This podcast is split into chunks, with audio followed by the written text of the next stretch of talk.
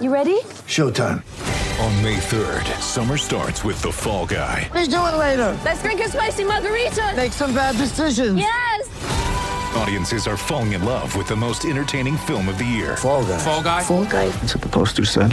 See Ryan Gosling and Emily Blunt in the movie critics say exists to make you happy. Trying to make it out? Nope. Because I don't either. It's not what I'm into right now. What are you into? Talking. Yeah. The Fall Guy. Only in theaters May 3rd. Rated PG-13. Fornaroli on the advance here. He's going to have a shot, the deflection, beats Lopar, and Perth's in front. Bruno Fornaroli in the book one minute, on the score sheet the next.